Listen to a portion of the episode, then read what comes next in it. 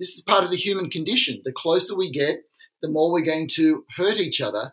But through any arguing style, you just find a way through that so the friction is a lot less and that you're able to accept the other person where they are, how they are, and still be in harmony with them. Welcome to the Abundant Couples Podcast. We are your hosts, Cassidy and Matt. And we're here to help you, awesome growth minded human, create the most flourishing relationship that you know is possible. In this podcast, we'll dive deep into topics of relationship, intimacy, and lifestyle freedom. We believe that a great relationship is fuel for everything else in your life. So let's jump in and get fueled up. Today on the show, we have a conversation with Dr. Christian Heim, and I had so much fun interviewing him. I mean, when a conversation involves psychotherapy, love, and ancient Greece, I'm in my happy place. Dr. Heim is an award winning psychiatrist, music professor, and Churchill Fellow. During his 20 years as a doctor and 13 as a psychiatrist, he has heard the stories of thousands of people. He gets a lot of joy out of working as a consultant psychiatrist in psychotherapy. His latest book, The Seven Types of Love Navigating Love in a Fractured World, has just been released. He lives in Australia on the beautiful Sunshine Coast with his wife Caroline and loves taking long walks on deserted Australian beaches and eating celery. Oh, yeah. So, in this episode, we covered the seven love types, which is the topic of Dr. Heim's new book. What are the seven love types? How can it benefit us to become familiar with them? How to become a love connoisseur? Uh, we talked about how to argue, what argument looks like in a relationship, what's healthy argument, how do we find harmony through our argument. We talked about self love and how it relates to our relationships. We also got to a point of talking about our childhood programming and how that shows up in relationship and about how we can really be on the same team and how our relationship can be this container of growth it was such a pleasure talking with Dr. Heim, and I hope you'll go get his book. Let's get right into the conversation.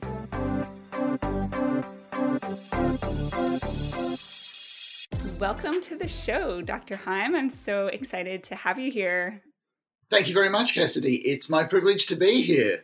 Amazing. So, I have been watching some of your videos and learning more about the seven love types, which is what I understand is the topic of your new book.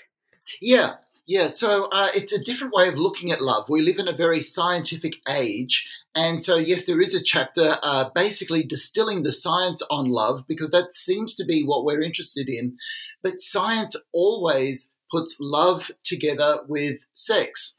Uh, and we know anybody who's been in a relationship that it's so much more, that it's just so much more complex, it's uh, so much more enriching, and it's so much more encompassing.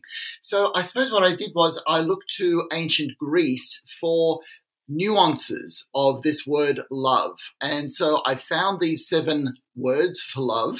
And for couples, it's a good way of looking at a way of making sure that their whole relationship is rounded and more complete. Mm, amazing. And I love that you look to ancient Greek for your inspiration because I, I love all things ancient Greek and I'm a big fan of learning from different uh, periods of wisdom and oh, bringing oh, yeah. that into our modern life. So that's that's awesome. Love that. Oh yeah, yeah. No, that's that. It's a lot of fun, and the thing is that we tend to think that we've got a very different lifestyle, but when you think about couples living together, um, uh, putting together families, having to work for a living, that sort of pattern has been part of uh, human nature and culture for millennia. So maybe we're not that different. Right. So true. So how do you why do you think it's important to distinguish between different types of love i know in like in english we tend to just say we use love for so many different things, right? And I was having a conversation uh, with a friend actually not too long ago, and we were talking about what is love. And partway into the conversation, we realized, well, I think we're talking about different kinds of love. Yeah. So, how do yeah. we mix these up, and why is it important to distinguish the different types? Okay, so um, I'll put it in the context of couples because um, as a psychiatrist, uh, what I do a lot of is a couples therapy when mental illness is part of the picture. Okay, so as you know, keeping a relationship together is work enough as it is, but when there's mental illness involved, it just has that added burden. And unfortunately, people tend to see somebody like myself, a psychiatrist, um, when things are going pretty badly, all mm. Okay. And then people sort of go, okay, what can I do to save this relationship? And they think, love, love, I love this person. So what I've got to do is have more sex, more romance. So people start dating again rather than seeing, well, you know what, we've known each other for 15 years. Maybe our relationship is more than when we started dating. And so I needed a way to articulate what was different about a relationship 15 years in to when you were first dating. Mm. And so, yes, you can go to the science where, okay, so uh, what science looks at is this lust, attraction, attachment pathway where you physically uh, feel a sexual desire for somebody, then you are um, attracted to one particular person, and then you decide to commit to that one person. And that's a fine model that works. Uh, but in ancient Greece, they saw that as the pathway for an eros relationship, for an eros love relationship. So eros, obviously, we get the word erotic mm, from that, right. and and when people are in relationship, sex is part of it. In fact, it is the one love type where sex is uh, definitely part of that relationship. But there are all these other love types in our relationship. And the easiest example is the love that a parent has for a child. Now, that is a non sexual love. It's still love, and we use the same word. But is there something different about that? And yeah, obviously I say yes. And, and through today, I'm sure we'll get through the seven somehow. Yeah. But that, uh, that relationship between parent and child is one of storge. So, what uh, the ancient Greeks would have seen as belonging love. We belong together because we're part of the same family. Mm. So that's already a different kind of love than an eros relationship. However, when a couple have been together for 15 years, what they've actually done is build up storge belonging in their relationship. Right. We're not together just for the sex, just because we're attracted. We kind of belong together now. Mm-hmm. Right. that's a different type of love. Yeah, yeah. Awesome. So we have Eros, the erotic yes. sexual love. We have yes. Storge, the belonging love. Why don't love. you walk us through the other five types? All right. Okay. Let's let's walk through the other five types. Um, one thing that a lot of couples will talk about is developing the the friendship mm-hmm. in uh, their relationship. Uh, some couples get by being really good friends. For other people, it's it's not that they, they find their friendship needs elsewhere.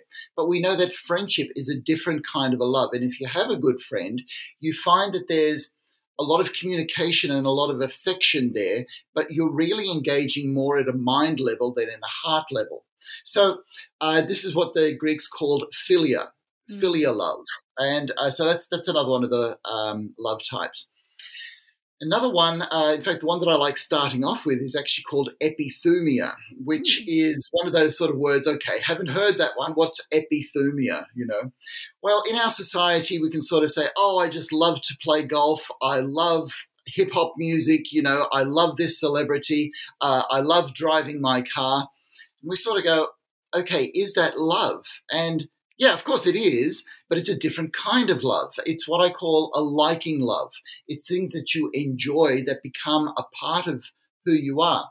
So epithumia uh, in Greece is, uh, in ancient Greece, is this expression of something that you like. And for a couple, the more things that you can like together mm-hmm. and do together. So a lot of couples go hiking. A lot of couples cook together. A lot of couples do different things that they like, even just liking your favorite sitcom or uh, online series together is a form of epithumia love. And it's, it's actually quite important because it's sharing that time together. Right. Then we go to um, a xenia love. Xenia. Now, uh, xenia comes uh, has the same root word as xenophobia, where uh, which is a fear of um, people who are different. So Mm. fear of people are from different cultures. But xenia love is actually a love for the stranger, a love for people who are different. Mhm. So there are some people in America that just love things that are Italian, all right? Uh, so, uh, or they, they love things that are French. So they're a Francophile. They like French things. But in a love relationship, we've got to love what is different about the other person, okay? right. And this is what brings in the idea of respect. And it's not always easy to articulate what respect is in a culture, uh, in a couple relationship, but it's a time when you go, "Whoa, this person's really different to me." All right. Uh, in fact, this is really foreign to me. Okay, what am I going to do about it? And so, um, okay, so Xenia love, when we get together with strangers, we have a lot of rituals. All right. We drink uh, either an alcoholic drink together, a, a coffee or a tea together. We have a formal meeting place and we can talk about the drink or the little biscuits or cookies that we're giving each other. And what happens, it's a safe way of interacting with somebody that you don't know while you get to know them. Now, in a love relationship, the time when you know when you're living with somebody that is different to you is when you argue. right. right? Yeah.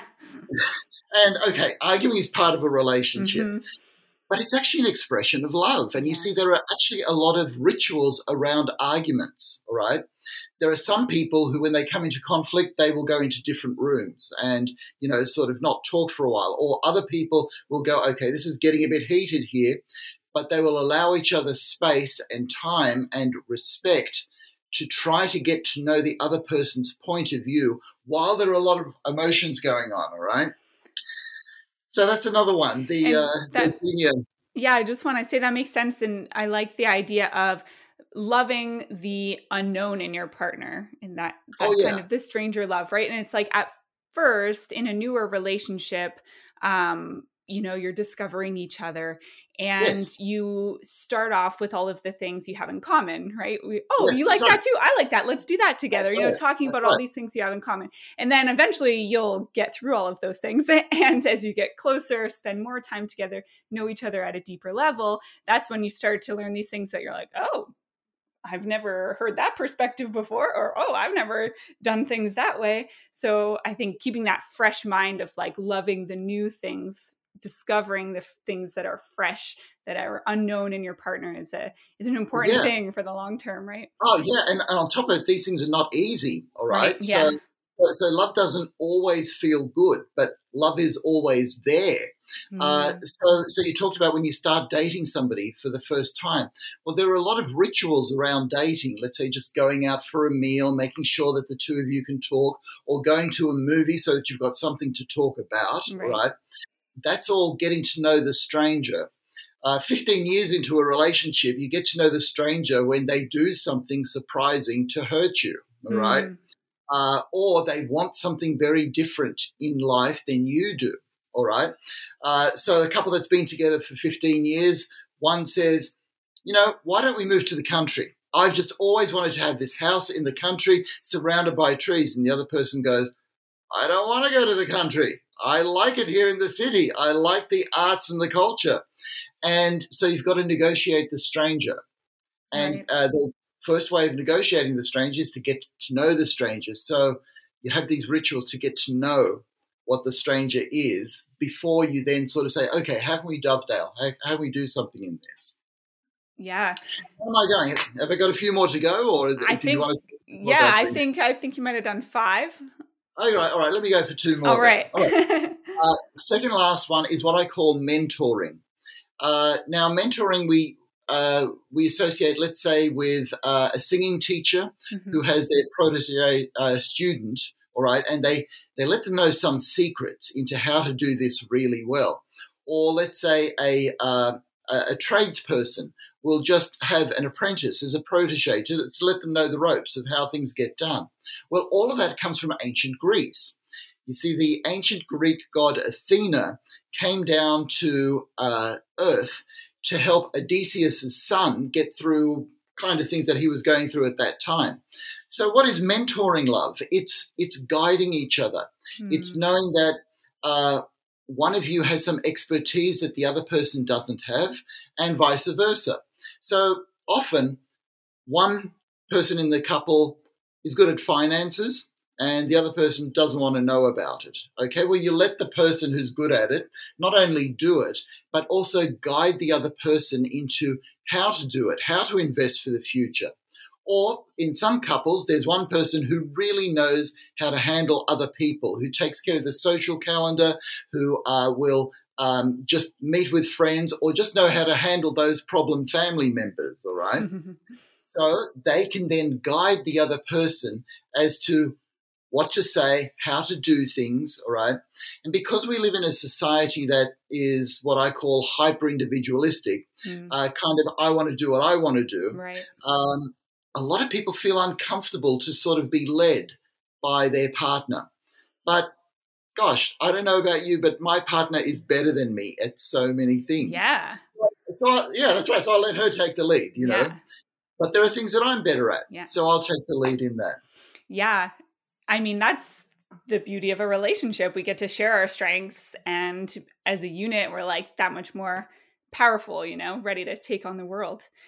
And yes, yes. That that brings up the question for me when it comes to guiding each other, mentoring each other. Um, the the fine line between you know kind of coaching your partner in some aspect where you feel like you yeah. know something about it yeah. when it's maybe unsolicited right yeah versus yeah. when they're open to it and ready to receive it um i know it's something that we've navigated and found like a sweet spot and i hear this question from other people so how do you suggest navigating that that relationship of helping fixing. Yeah. Yeah. Yeah.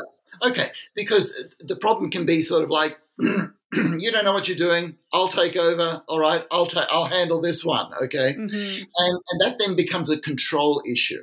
And uh, one of the thing in uh, two-person relationships is there's always a power struggle, all right? Because you both want to be people, but you want to contend, you want to be there together, and that means a bit of tension. If somebody is dominating, all right, and the other person is being submissive, then there's a power imbalance, and you you, you actually want there to be power from both people. Mm-hmm. So uh, a lot has to do with intention. Uh, so if you're there to guide somebody to sort of say, look, do you mind if I help you out with that? Because I kind of know about that. People can feel the intention. And if the intention is, I just want things to go better, well, that's fine. But if the intention is to control, I want to be in the limelight. I'm the one who's taking over. You follow what I do. Mm. People will feel that too. Okay. And that and that becomes a bit of a problem. Makes sense. Yeah, right? yeah. and we have uh, one more love type, I think, left. One more to go? Okay, this is actually a very important one. And this is an, uh, a love type that grows with all the other love types.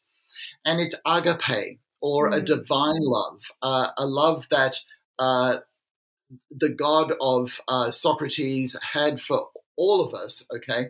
And it's an unconditional love, it's a giving love. And particularly in the work that I do as a, a psychiatrist, this becomes very, very important because you are actually there to help somebody else out. Now, the difference, of course, is that I get paid for my services, okay? Mm. Whereas in a love partnership, people do not get paid. But there are times when you'll feel, you know what? I've got to be the giving one, all right? And sometimes that means just being strong when another person is being an emotional jerk, all right?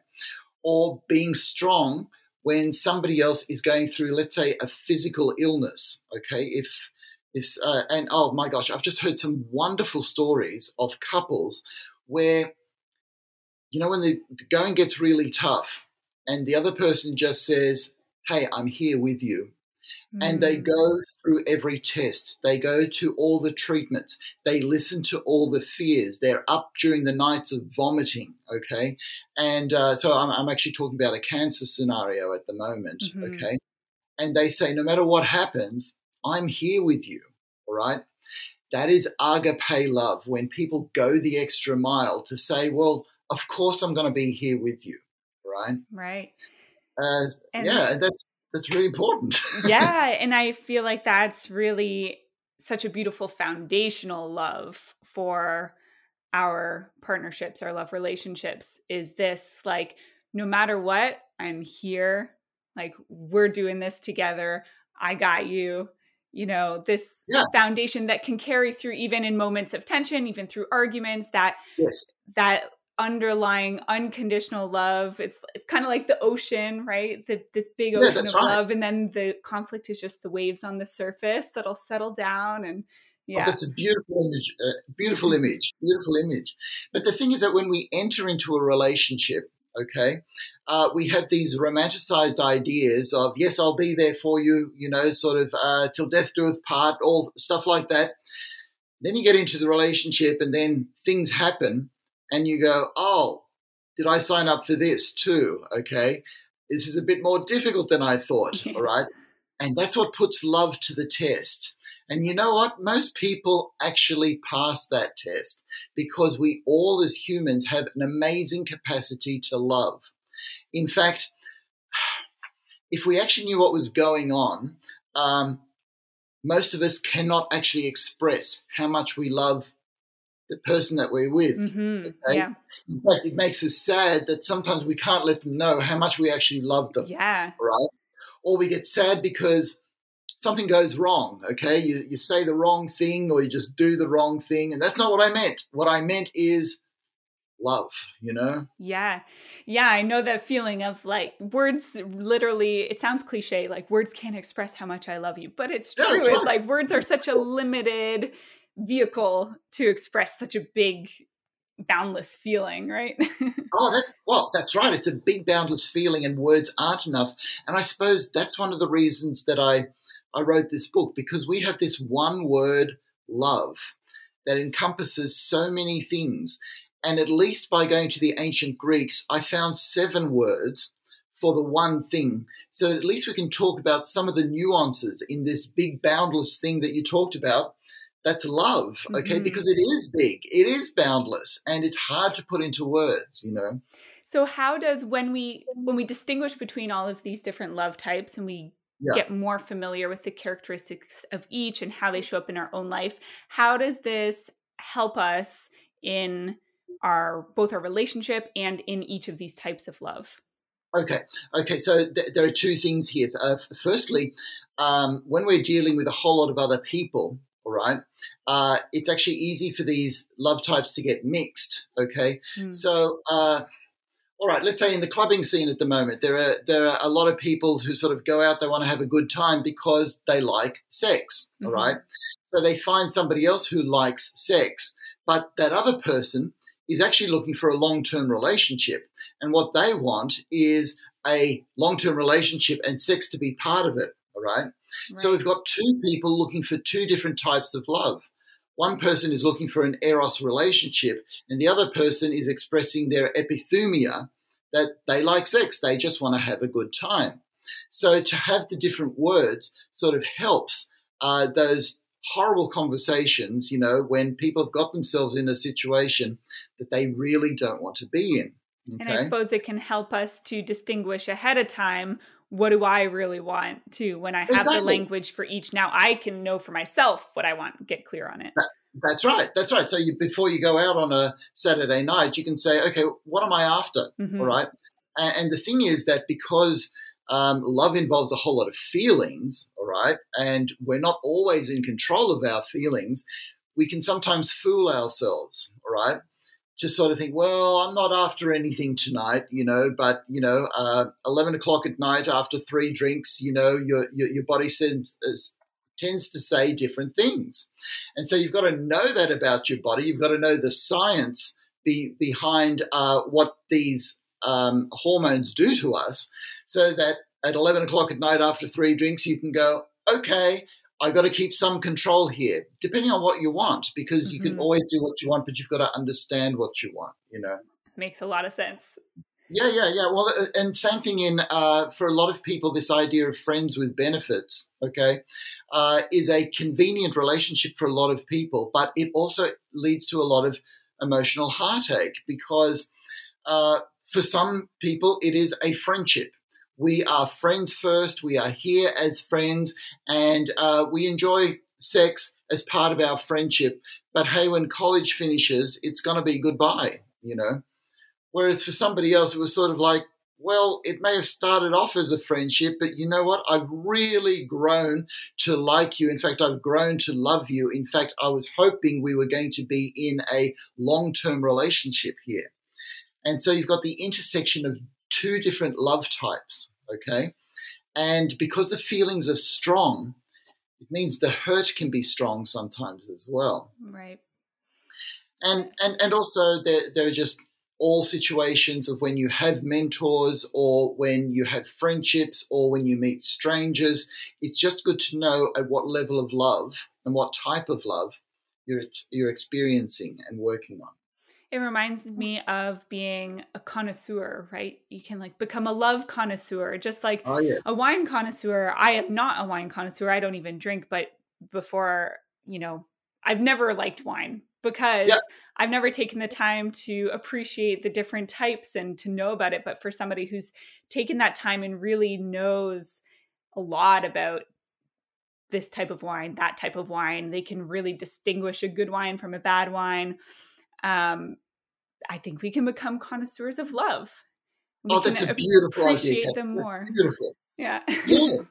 Yes. And, and what this vocabulary does is allow you to appreciate the people around you. Okay. Mm-hmm. So uh, a lot of people have uh, problems, let's say, with adult siblings right? Mm-hmm. You, you, may have a brother or a sister and you just don't get on, or you've got different political beliefs or or whatever these days. And you go, oh, but they're my sister or they're my brother. Well, of course, you've got the storge love because you belong to the same family. And that's actually strong. Mm-hmm. And you can mm-hmm. actually love somebody that you disagree with really strongly. And, you know, when it comes down to it, it's sort of like, hey, you're my sister. I love you as a sister. Whatever you're into is fine with me, you know. But if we talk about it, we'll argue, all right? yeah. it's good to know those sort of things. And so I suppose it's being a connoisseur of the storge relationship, making sure you're getting the best from your family relationships, knowing that you are um, sharing one type of love with them, but with your friend, okay, you share a different love. And then with your love partner, you share a different love. And with your children, you share a different love. And with people that you meet for the first time, you can still love them, but you've got to go through these rituals so that it just feels a lot safer before you get to know each other deeper. And people are always feeling each other out mm-hmm. to see how deep is this going to go. Right. Yeah, I think also knowing the having words for these seven types of love and understanding these seven types of love can help to bring to your awareness if there's any areas where you're yeah. lacking love or where yeah. you haven't put in the time and energy to cultivate one type oh, of yeah. love versus another.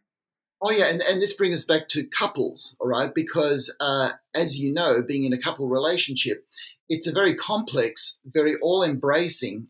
It's a very big relationship. It's a big part of your life, okay? And has all these aspects.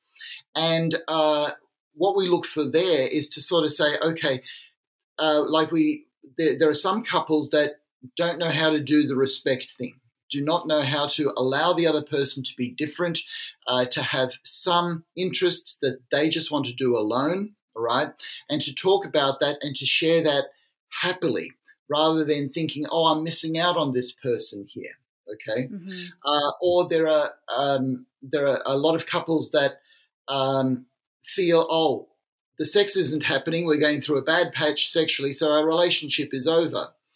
Whereas no, sex is not the only part of the relationship. It's the eros part, but you can have a friendship that keeps blossoming even if there's nothing happening in the bedroom. And people can go for years and have a good relationship even if there's nothing going on in the bedroom, mm. right? Now, it, it, depends on your wants and your needs. And uh, a lot of people think their relationship is over if the, the sexual part of uh, their relationship isn't happening. But strangely, if they're not great friends, they don't sort of think, "Oh, our relationship is is over because we're not great friends." Yet that's another opportunity. You know, maybe I can get to know you as a friend more. Okay, which means sharing affections, sharing emotions objectively, sort of just have that idea of sitting down with a cup of tea or coffee or wine and just sharing what happened last night without any judgment, just to mm-hmm. share, because that's what friends do. They just share something and it's not going to affect the relationship. Whereas in an Eros relationship, it's sort of like, you felt what? Oh, oh, I don't like that. And you get these big relax, uh, reactions straight away. Whereas friends are not that reactive, they're more accepting. And that's actually a healthy part of a couple relationship as well that people could work on if they choose to. Yeah, I think that's one of the biggest levers in a in a couple relationship is working on being able to truly express what we're feeling and to listen and to have those deeper conversations on a regular basis and really understand oh, yeah. the inner workings of our partner and ourselves right because yeah. we have to understand yeah. our own inner workings and our own feelings before we can start to understand those of our partners too oh and sometimes we don't yeah. sometimes we don't understand ourselves so so you have an argument it's actually a good idea to go to your partner the next day and go you know what I just want to let you know what I was really feeling yesterday. Mm-hmm. It was actually about this. I thought it was this, but it, but it was this, because we make these discoveries in ourselves as we interact with our partners. Yeah, and uh, and it's good to share that. That becomes then a friendship thing to do to to share what you've actually discovered about yourself. yeah, I love to call it like including your partner in your process. It's oh, like lovely. you know, you you're working through something yourself. You don't need to do that all by yourself, just in your head, and then come to your partner like, okay, I got it all figured out now. Yeah, but right. instead, you can just come to them with what you have. Hey, this is what's going on with me right now. I don't know exactly what this is about. This is what I'm thinking right now. This is what I'm feeling. Who knows? Yep. It's kind of a mess. But hey, here I am. That's right. Yeah. I'll just show up and we'll see what happens. Exactly. Yeah. And if we can both do that and accept each other showing up that way, then that's yes. a beautiful thing. Yes, and, and I think that's that's part of that friendship love, the filial love, mm. is acceptance. Yeah. Right. It's it's hard to imagine sitting down with a school friend and for them to say something which means, you know what, I'm really hurt at that, right? It's it's it's always more there's a space for acceptance. All right, well, let's talk about that. Okay. Whereas because the feelings are much stronger in a love partnership, uh, sometimes you can say things and the other person will say, well, I'm just really hurt by that, you know. Whereas if you're operating at that point as friendship love, there's just a bit more room for that because there's a feeling that it's being shared. Yeah, that makes sense. Yeah.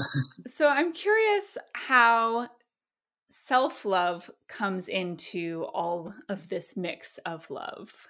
Ah, ah, self love. All right. So I suppose the, the, last chapter of the book is on self love.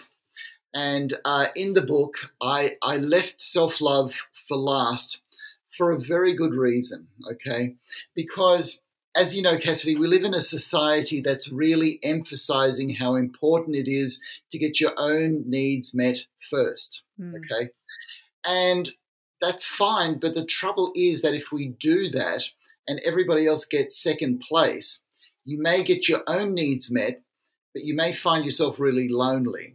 All right? mm-hmm. uh, so, uh, and yet there is a there is a place for self love. Okay, I'm going to start scientifically first. All right. Awesome. So, so um, strangely enough, the human life cycle actually teaches us to become more and more selfless as we grow up. Okay, so I'll tell you what I mean by that. We all start off as babies, and there's there's nothing more selfish than a baby who is there to have their needs met and will have at least one, usually two people doting on it, fulfilling its needs. Right. right? First shock is is when a sibling comes along. What? I've got to share my parents with somebody? Who the hell are you? You yeah. know? And and that makes for a lot of tension in a family to begin with. But it gets worse. This uh, we we end up going to school. What? there are other people my age in this world. I've got to share this whole world with people just like me. That becomes really difficult. And then that becomes the focus of our lives while we grow through those years of primary and then junior high school. Then, when you get to senior high and you start dating, that's the point where you've got to think, you know what, maybe somebody else's needs are actually equal to mine. They're just as important as I am. Mm-hmm. And as you know, there are a lot of people that don't make that transition. They just right. try to go out and use other people, and that's not a good idea. And then if you get to the stage where you go, okay, I found somebody that I'm going to call my equal, and I'm going to get together with them, then you've actually got to live out them being at least as important as you are. And there are going to be some times when you're going to feel grumpy and you're going to have to do something that the other person wants for the sake of the relationship. But it gets worse, all right? At some stage, people have children, all right? And um, anybody who's been a mother or a father knows you can't leave a baby crying while you just watch a few more series online, okay? You've actually got to be there for somebody else. In fact, they will wake you during your precious sleep to get their needs met. So all of a sudden, you've got another human being that's actually more important than you are, okay? And then if you become a grandparent, you may find yourself taking care of uh, children that aren't even yours. Okay. Okay. So why did I go through all of this? This this is just the natural human life cycle. I went through all of that because as we grow up, there are lessons for us to become less and less selfish. Okay.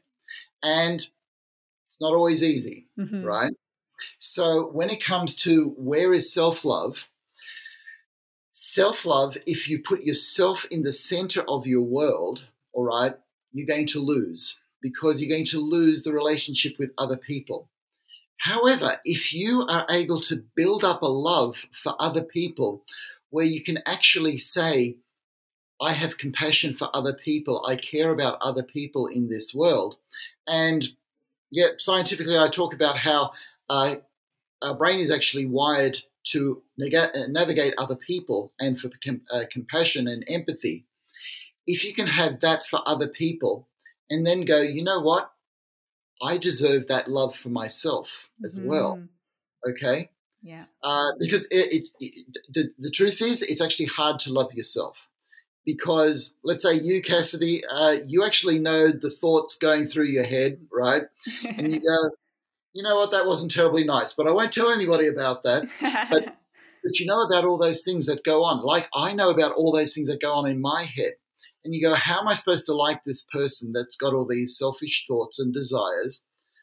Well, if you can build a compassionate love for all of humankind, and this brings us back to this unconditional love of agape, you know, which is not easy to do. We we work on it little by little, day by day then you come across this idea well, I can love myself with that same love. And it becomes a very peaceful, very broad love, just like that ocean that you talked about, okay? And sometimes the ocean's still and calm, and you feel part of something bigger than yourself. Mm-hmm. And that to me becomes self love. Yeah, that's beautiful. I love that distinction. And to me, what it sounds like is a distinction between self love and maybe self importance. Yeah, yeah, and and the word that we psychiatrists use for self uh, importance is narcissism. Right. Okay. Yeah. And we have a disorder which is called narcissistic personality disorder, and and also over these last decades, the incidence of narcissistic personality disorder is rising. Okay. Why is that? It's not in our genes because our genes haven't changed appreciably in about 60,000 years now. It's got to do with the way that we live. Mm-hmm. We live in a society because it is consumer based, nothing wrong with that, but it has a few side effects. Yeah. It encourages us to take care of ourselves first. Because if we take care of ourselves first, we will part with the money for a better car or the meal that we're looking for or the entertainment that we want. Okay. So our society doesn't encourage us to have compassionate self love, it encourages narcissistic self love. Right. Yeah, makes sense. Um, and I I've heard, you know, you hear often you need to learn to love yourself before you can love someone else. And I love everything you just said because that always bothered me that you need to learn learn to love yourself before you can love somebody else. Yeah. Every time I hear that I think, well, why not both? You yeah, know, and right. how uh, just like you're saying, loving somebody else can teach me how to love myself. Yes. And yes. we can do this together. Oh well, Cassidy, I would even say that it's impossible to love yourself first before you love somebody else mm. because mm. you haven't discovered yourself. It takes a lifetime to discover yourself. And look, as a psychiatrist, one of the secrets is that most of us actually have a low self esteem, mm. right? Most of us don't feel too good about ourselves, all right? And it's only when you see, my gosh, I've got a capacity to love somebody else, all right? I did something good for somebody else there. Oh my gosh, I might be lovable. They love me. Maybe I am lovable. So you start yeah. loving yourself more and more through other relationships. Okay. Yeah, yeah um, that makes sense. It feels so good to demonstrate your love for other people. It, it does, and and and you find that you've got a capacity to do it, and you start to love that in yourself. Uh, and quite frankly, Cassidy, I, I, I, think that if we had to wait until we loved ourselves before we share ourselves with other people, it's one of those things that sounds right and we kind of wish is right. Yeah. But I don't believe it is. No, yeah. I believe we begin to love ourselves through loving other people. That sounds to me like a better framework for just a more loving, harmonious world. Well, all right, you, have touched upon something beautiful here because uh, we are living in a world that's fragmenting, all right? Mm. And, and that's a pity. And uh, well, I can't prove this, but one of the things I'd like to say is one of the reasons that we're fragmenting is because um, we're looking to our own needs first. Mm, okay. Mm, yeah. Uh, and we start walking around in a sea of strangers rather than a small town of familiar faces. So we're actually getting to the stage where we're not caring about the strangers out there. And we need to because we're either going to survive together or we're going to fry together in this whole world. right. Know? Yeah. Uh, and but self compassion is, as you said, a bit of a formula for a more peaceful world. Because if we had that compassion for each and every person that we encounter, all right, it doesn't mean you've got to be a great friend to them. Mm-hmm. It doesn't mean you've got to agree with their lifestyle. It doesn't mean that you've got to share time with them. You just need to wish them well and hope that things go well for them and hope that they wish the same for you. Mm-hmm. Yeah, and recognizing that when somebody pushes our buttons, it's only because we have those same qualities within us. So, you know, we can't we can't put go throwing too much blame around and when we when we can see that and then be compassionate with other people then it helps us to then be compassionate about those things within ourselves too i imagine yeah because we're all strangely the same mm-hmm. no no not the same but but but alike yeah. all right uh if if i can get hurt because of what somebody else says that means they can get hurt by something that i say all right uh, and so in every situation to try to work out what somebody else is feeling, we've just got to put ourselves in the same situation. How would I feel in that situation? All right. Yeah. And sometimes we'll understand, sometimes we won't. But uh, if we started to think that way, then we would be just a bit more gentle with each other, you know? Um, yeah. because we all want to get on in this world. We actually do. Yeah. You know? Yeah. Amazing. Um, so you touched briefly before on arguments, and I wanted to come back to this because, uh, you know, arguing or at least friction. I like I like yeah. the word friction because I think argument has a lot of other baggage with it, ideas of what yeah. what arguments are. So I like yeah. the word friction because that's to me what it kind of feels like. Okay, um, okay. So friction in a relationship. Yes. Um, where what is its place and what is the difference between like healthy argument and unhealthy argument? And how do we navigate these things? Okay okay. That's a big question i understand. No, no, no, good, good question. So the first thing that i thought was um, every argument or every piece of friction, right, um, is healthy. Now, I've, I've, I've, got to backtrack a little bit when I say that because uh, we're afraid of arguments because we know that they lead to strong emotions and that strong emotions can lead to physical violence. Okay, and so right off the bat, I've got to say that's not arguing. Mm-hmm. Okay, once once you're starting to get physical with somebody, that means you are violating their rights. You are starting to destroy them as a unique being. Okay, and that's that's pathological. So that's that's just always a problem. Mm-hmm. All right. Yeah. Whereas in an argument, there is always restraint. Right. As loudly as somebody wants to talk, they will stop themselves from taking you out of the equation. They just want to get their piece said, okay? And ideally, they will leave room for you to say your piece, okay? now, I've got this analogy about um, the way some people argue. Uh, some people are either chimps or turtles, all right? Okay. okay, now I'll explain what I mean by that. All right, I'm a chimp, all right? So I tend to let it out, say it, express it. Okay, my my my voice will get a bit louder. Okay, pound your chest. Yeah, pound pound my chest. Okay. but in an argument, that means that I I'm the sort of person who will raise their voice. Mm-hmm. Okay, in a loving situation, I'm the sort of person that will put my arms around somebody and and reach out to them. Okay, so that's the advantage of a chimp, right? A turtle a turtle doesn't like the friction, all right? A turtle will sort of shy away and sort of maybe go into the other room or go into their shell or not say anything in an argument. But a turtle is also much more gentle when it comes to uh, to a love situation as well. They will they will have a peaceful love expression. So a turtle is somebody who is a bit more reserved, mm-hmm. and a chimp is somebody who's a bit more intrusive. Okay. Now there are a lot of movies, and what comes to mind is War of the Roses. Okay, uh, where we like to see two chimps arguing, okay? Because in this hyper individual society, if everybody expresses themselves, it makes for good movie making, all right? Yeah. But most arguments are not like that, you know, sort of pans being thrown across the room, things being said, sort of uh, tables thumped with fists and things like that. It's actually not a good way to have an argument, okay? Because it's starting to move towards uh, physicality, okay? When two turtles have an argument, they might sort of timidly start to talk to each other. Okay, I've got to talk to you about something. Talk. Do you really want to talk?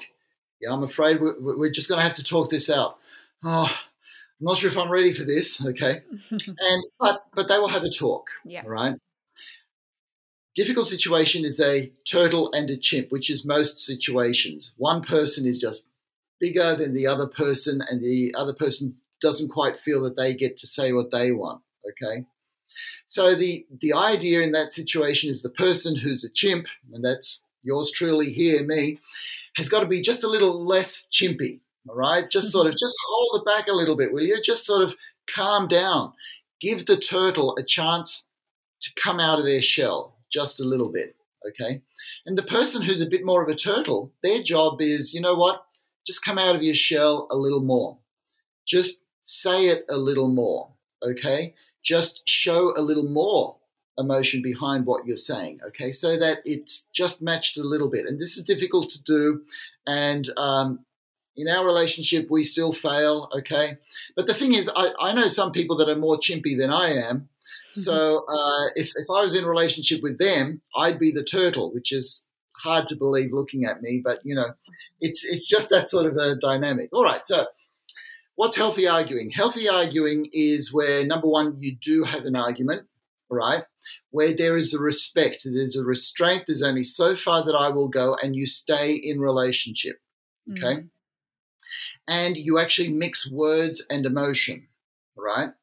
Uh, and what happens is the emotion shows that you care. This is important. This is why I'm arguing, all right? Because I feel strongly about you and about this situation. Whereas if you did the cool university professor sort of thing of intellectualizing all the time, the other person get the feeling, what? don't you care about me? Don't you care about this situation? Oh no, I'm just logically going through this and that, you know, and and that doesn't feel right. It doesn't feel good. But having said all of that, there's no right or wrong way to argue. You will find your own arguing language or your way of handling friction, as, as you say. And, and the thing is that you want the power balance to be equal, all right? Uh, there might be a lot of power there. There may be a lot of butting of heads, but you want it to be equal. You don't want somebody pounding the other person down. So, what I tell people is if you're finding yourself getting resentful against your partner, then you're not standing up for yourself enough. Mm-hmm. Then you've got to have one of those conversations that says, "Hey, I'm feeling resentful. Okay, I don't feel that I've got enough power in this in this relationship. That's why I'm feeling resentful." The other person, if they care about you, which they do, will want to do something about that. I, I don't believe anybody really wants to hurt somebody else. Mm-hmm. Okay.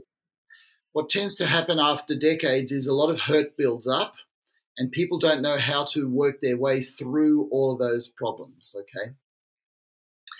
And the other thing in an argument, if you do tend to have emotive, heated arguments, it's good to use humor and um, and passion. Okay, so if, if you're in the heat of an argument, you're saying that's another thing. That's another thing I got to tell you right now. I love you to the moon and back, and that's not going to change. All right. yeah. So if you say something like that, people go, "Oh, good," you know. Or and that's another thing. If you ever do that again, if you ever do that again, that's fine by me. We'll just have to argue about it again. All right. But it's things like that, you know, uh, or you know, oh, hold on is this going to be a long argument? Should I get out a cup of tea at the moment, or are we going to have this over in a few minutes? All right. Just little comments like that lets the other person know that you're actually there as a person. Mm-hmm. All right? mm-hmm. But I got to say, Cassidy, those things are really hard to do. All right. Yeah. Um, yeah. And it sounds like, you know, kind of being on the same team, even through your arguments, you know, where you're. Yeah yes, we're arguing about something and bringing in that humor, that connection, even in the midst of this argument, we can remember our love and we can remember that we're on the same team. Um, and I like that you said there's no, you know, right way to argue, no wrong way to argue. It's like kind of getting curious together as a team. Hmm, how did that argument go? Like, how, yeah, how could we do yeah. that differently next time? And yeah, yeah, yeah. I'll have some couples that say to me, "We never argue." Okay, which tells me that they argue in a different way. Mm-hmm. Okay, so so a lot of people. I mean, it, it, doesn't feel good being out of harmony with somebody. This, this, is the word that, that I use in my relationship, you know, uh, uh, and Caroline does too. I hate it when I'm out of mm-hmm. harmony with you, all right? And so yeah. um, and, and, and that that's a musical sort of term, you know. Uh, so sometimes an argument can feel like that when you want it to feel like this. That's right. Ah. Okay. That's right. You go, ah, and that, that's what you want to get back to. But but for yeah. some people, they will not talk to each other for sometimes hours, and for some people, unfortunately, days. Okay. Well, that's nothing more than a silent argument right. right? Because the feelings underneath are the same, they're just handling it differently. Uh, and I would encourage people who do that to talk just a little bit more, okay? Uh, because the danger is when you're not in relationship, okay? So if not talking goes on for too long, then you start to think, okay, where is this relationship? And ideally, an argument never gets down to the relationship itself. Right. Okay. Mm-hmm uh, you, you want to make sure that the relationship is secure enough so that no matter the outcome of this argument, you know, we're still together. Mm-hmm. All right. Um, so, yeah, arguments can be heated and intense, or they can be two people that aren't looking at each other, talking to each other for a long time. And, and actually, they're the people that are at more of a risk of losing mm-hmm. their relationship. Because when you argue, you're in relationship. Yeah. Right? Yeah, it doesn't feel great. good that you're in relationship. yeah, yeah, yeah. That's great. Yeah, we've um our our relation or our argument style. We we used to say we don't argue, Yeah. Because we Yeah, didn't say have yeah, but you know, we didn't have big blowouts or even heated discussions, but we've gotten to a place where we're we're finding smaller or like more nuanced distinctions in our feelings Yes. that yes. that we recognize and that can come out through open conversation which out Yes. on the outside doesn't look like an argument but it's the same in that we're getting vulnerable we're getting uncomfortable we're bringing light to an uncomfortable feeling that we had instead of letting Yes. it go and Yes. we're eh, through conversation and through expressing our feelings we're we're healing something we're you know coming to a resolution so yeah we're not yelling at each other and whatever but it's i'm imagining it's the same process Oh, Well, it, it, it is. And the thing is that the longer you're together, the closer you're going to be, right? And the closer you get, the more you find those little areas, those nuances where you're just different, or, oh, I didn't know this about you. Well, I actually feel this way. So a lot of couples get distressed that as their relationship goes on, they argue more, all right?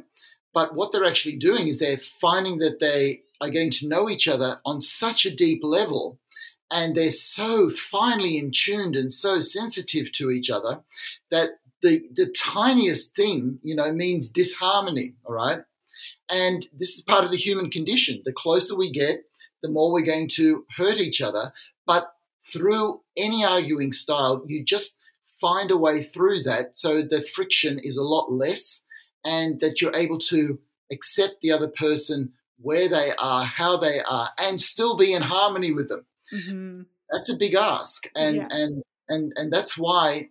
Okay, so let's say in this COVID time, all right, a lot of uh, relationships have gone bust because they've been thrust into this situation where they're together twenty four seven. Right, they get to find out a whole lot about each other quickly, right? And it's sort of like, oh, oh, oh, oh, do we have the arguing style, the conversational style to be able to work through all of this? Because all of a sudden, there's a lot to work through, you know. Mhm. And the couples that succeed, like this COVID time, has brought a lot of couples closer together uh, because they've been able to do that work of getting to know each other. So, less Yeah, and- distractions well, that's right. That's Yeah. right. They distract us from our relationship as as uh, as well. And the last thing I want to say about arguing is, no matter what your arguing style, no matter what sort of an argument you you've had, have a debrief a day or two later, yeah All right. mhm. uh, because there, there'll always be some sorries and forgiveness to be done. When I said that, that was a bit harsh of me. I didn't mean that. And a- a- as a as a chimp, I've I've often got to say things like that, you know. Whereas a turtle might want to say, you know, when we talked about that, I really needed to tell you this, Mhm. but, but I just couldn't at the time. Okay, but I can see that's a, a really important point, you know. Uh, and and there'll be other times that because we all get insights after an argument as to Mhm. what was really going on, and to come back a few days later, and yeah, as I said, debrief the whole thing. Uh, will just let it sit a whole lot better. exactly i love that and i like to say never waste a good argument if you're not going to come back and learn something from it and like you know do that debrief then you're wasting a yeah, good that's, argument that's beautiful. That's beautiful. Yeah, because there's a lot of energy and time that goes into it, so you may as well get something out of it. yeah so there's one more kind of topic i want to get into that's kind of related. You talked about as we get to know somebody as we get closer and closer we start to kind of find these nuanced ways um, that we rub up against each other. And i'm curious how our childhood programming slash lifelong programming our beliefs our perceptions all of these things come into play. I've oh just wow, yeah, yeah. it's it's kind of a big topic, but I guess so for some more context, like I just notice as the closer you get in relationship, the deeper you go, the more you start to, the more you have the opportunity to look at the more subtle layers of your own programming and Yeah. unravel them. So, Yeah. what's that process like? What's that all about? Okay, so uh, Cassidy, I'm, I'm glad you brought that up because this is something that I'm working on a lot at the moment. Um, and like you, I find in my relationship, okay, that we're we're we're coming across these things more and more. But as a psychiatrist, and I do a lot of psychotherapy with people where you look to change somebody's personality.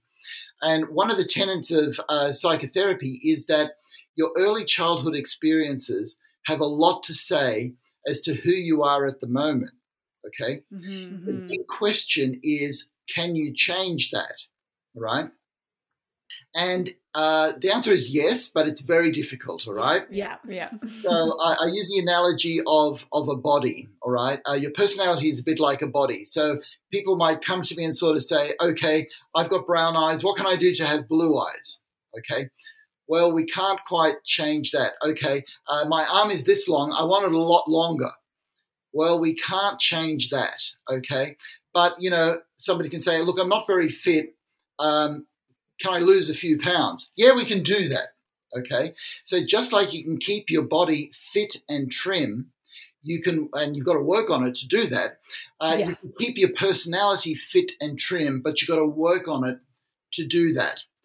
You won't change essences, but you will be able to change some of the things that have gone on. All right. So, so back to what you said, because um, the crux of what you said that the more we get to know each other, uh, the more capacity we have to hurt each other and to know that we're different that was articulated by a 19th century philosopher, Arthur, uh, Schopenhauer. And the idea is that as humans, we're a bit like porcupines, okay? And our porcupines can get together, they can like each other, but if they get too close, their quills are going to start hurting each other, all right? So Mhm. a bit of us are like that. And in a relationship, you experience that, okay? Now, if you grew up in a street and you married the boy next door, the cultural differences are not going to be too great. Okay. So some of the childhood templates that you were talking about, some of that programming, is not going to be too different. But if you marry somebody from a completely different uh, ethnicity or religious background, okay, you're going to find some of those programmings are really quite different, and you're going to have to deal with those. All right. And what I say is that um, couples who uh, have different cultures are like an Olympic uh, diver who's doing a very difficult dive. Okay, uh, it takes a lot more practice, but you're going to get higher points. Okay, and you're going to get closer to the gold medal. All right, uh, and I say that because it's got to be worth the effort. All right, Mhm. uh, and it is. It enriches your life if you can actually do all of that. However, when you're with your partner and you sort of see they're really acting the way that their parents would have acted in this Mhm. particular situation, and I'm acting the way that I was programmed to act, how are we going to change that? Right?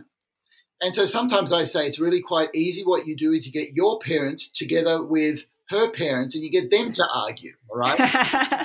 Take notes. yeah, that's right. Just just take notes and, and bypass the step, okay? Um, but but of course, we we sort of find um, that what happens is you will find things in yourself that you go, damn it, I wish that wasn't in me. All right, I wish I didn't run to this program. All right, and we're talking about subconscious programs, for want of a better word. Mhm.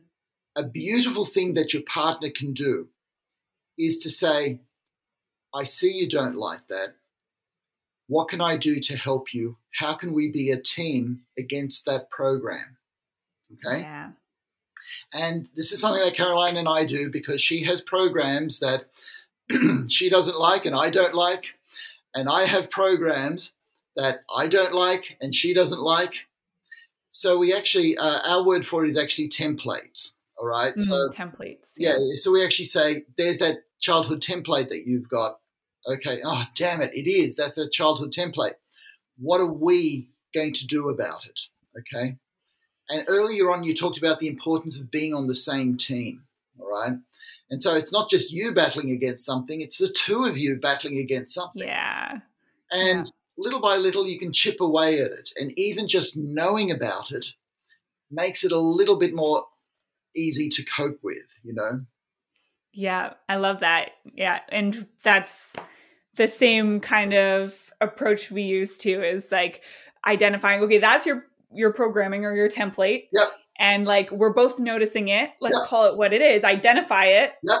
So we can you know distance ourselves from it just That's a little right. bit more and each time you do that you become less and less associated with it choose a better choose a better pattern choose a better behavior and um the interesting thing i heard once from i think it was dr bruce lipton Yeah. he was talking about how we receive all this programming of course from young age before Yeah. we really have all the uh, filters the conscious filters to decide what we really want to take Yeah. in and what we don't and about how when our programming comes out or our templates come out it's the unconscious programming right Yeah. and by definition it's coming out when we're not conscious of it it's in those moments that we're not present Yes. that that programming comes out so that's why often just even noticing it and naming it, it Yes. sometimes it just dissolves right there right Oh, well, uh, the, the awareness makes you go, aha, all right? And uh, there's a certain form of uh, psychotherapy that I do that is basically about that. Okay, so you, you talk and then something comes up. And the idea is that what used to be unconscious has now become conscious. And once it's conscious, you can do something about it. And this actually brings us back to mentoring love because um, couples can actually be a little bit like psychotherapists for each other because with a with a love partner you are always working unconsciously because you are tied to that person in love all right? Which means that it's your limbic system the part of the brain with emotions that's attached to the other person. And the other person sort of goes oh there's that childhood template of yours. So so they're working in the conscious mind and they go, really? Is, is, is that? Oh my gosh, it is. All right. So Mhm. when two people do this for each other, they actually become more rounded individuals as well as a great team. And, and, and that's why I keep saying that a relationship is your greatest asset because you can do so much in life with a partner that you can't by yourself. And um, one of my bugbears is I, I want society to value it more, you know, to value what people have. Uh, because, yeah, there'll be problems, but the thing is that you can work through those problems. The relationship does not have, have to end when it gets tough because, yeah, there'll be tough, there'll be tough patches, you know. Amazing. I love where this ended up because that's really like that's my whole philosophy too, you know, that the intimate relationship can be this beautiful container for each of our personal growth and healing and transformation as long as we decide that that's what it's going to be and we're willing to be on the same team and, you know, keep going in the face of challenges. So, I love that that's where we came around to. Well, well, well yeah, yeah. And uh, the good news is science is on our side. This is what the brain wants. You know, it, it actually works better when it's in relationship. Okay, and you will start to have these experiences and have these aha moments, and life does become bigger and more beautiful as a result. Amazing. All right. Well, this has been a fantastic talk, Christian, Dr. Heim. That's I really appreciate you sharing all this. Um, so much, so much interesting knowledge coming together through your work in psychiatry Yeah. and then your personal experience in relationship. And um, yeah, I hope people will connect with you. I actually have one more question though that I like to ask everybody, Yeah. which is if there is one habit that we can install to help us have a thriving relationship, Yeah. what do you think that would be? Okay. now, Cassidy, I'm going to have to disappoint you here because as a psychiatrist, the, the answer to that is whatever your relationship needs, right?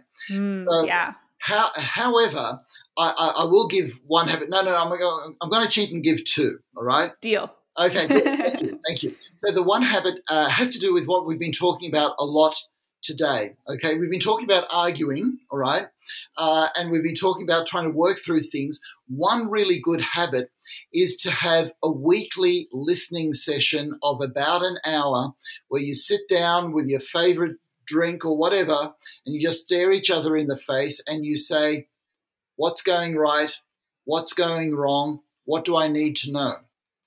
And then you just listen and you go, aha. And the other person talks and you just listen because listening is one of the most beautiful things that you can do for another person. It's, it's in my book as, as one of the ways of showing deep love to just listen to what the other person has to say.